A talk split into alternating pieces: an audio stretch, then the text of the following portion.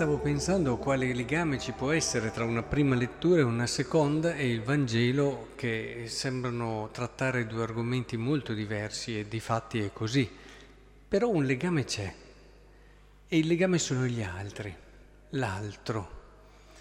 E il modo in cui si considera l'altro e si può anche apparire all'altro.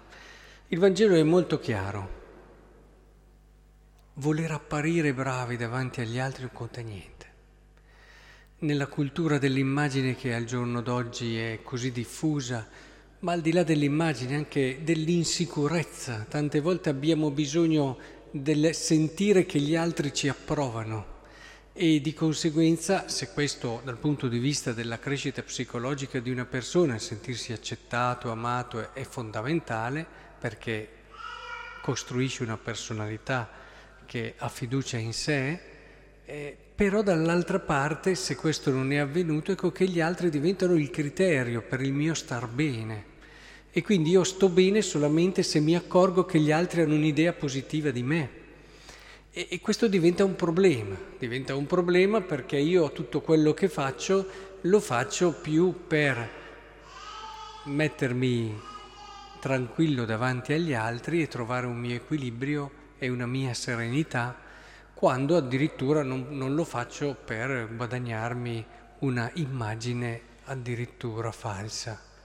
I famosi sepolcri imbiancati di cui parla Gesù certamente non è un, come dire, un cercare, c'è anche dietro un'intenzione, un'intenzionalità che alla fine è poco trasparente, è poco lucida.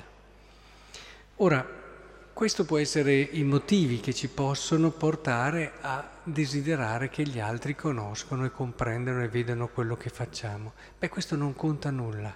Ciò che è veramente importante è l'autenticità, dice Gesù. Fai le cose per il Signore.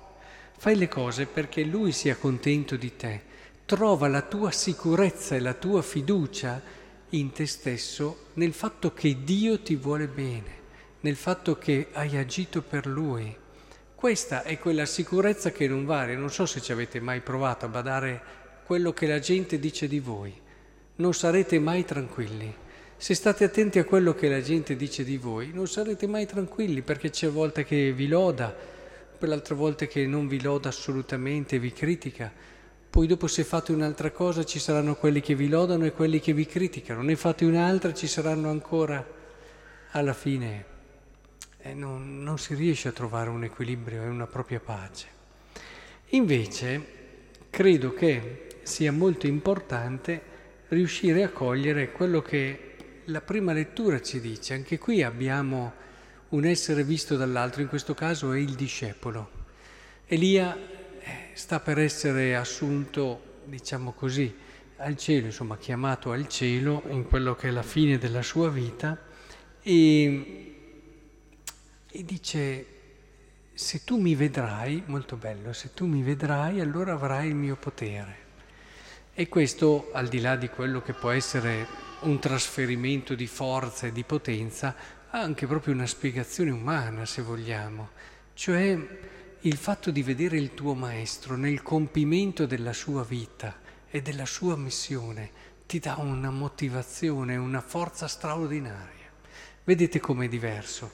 Qui il discepolo vede, vede l'autenticità, vede il compimento, vede che dietro c'era la verità di una persona coerente, proprio quella di cui ci parla il Vangelo.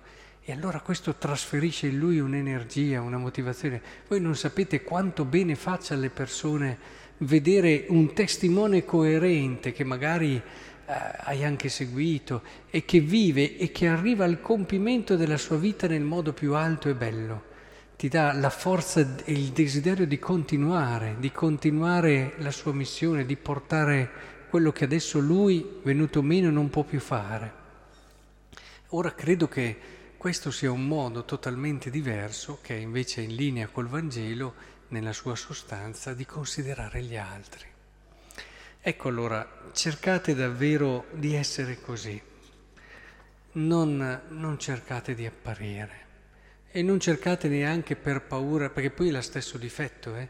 quelli che cercano di non apparire, perché soffrirebbero talmente tanto il giudizio degli altri che evitano di apparire, stanno sulle loro, fanno la loro vita molto riservata. Questo non ha niente a che vedere col Vangelo. Eh? Allora, eh, distinguiamo bene. Essere autentici, vivere con coerenza in un amore, in un dono autentico e profondo, senza però dare troppo peso agli altri nel senso di quello che pensano di me. Farlo per delle motivazioni profonde, vere. Tanto quando arriviamo davanti a Dio, guardate che quello che pensano gli altri non conta mica niente, eh? Ma proprio niente. Di conseguenza è inutile preoccuparsi troppo. Dall'altra parte guardate l'altro che può davvero dare senso, forza, energia alle motivazioni della vostra vita. Perché quando vedi uno compiuto, tu trovi un'energia che ti accompagna per tutta la tua esistenza.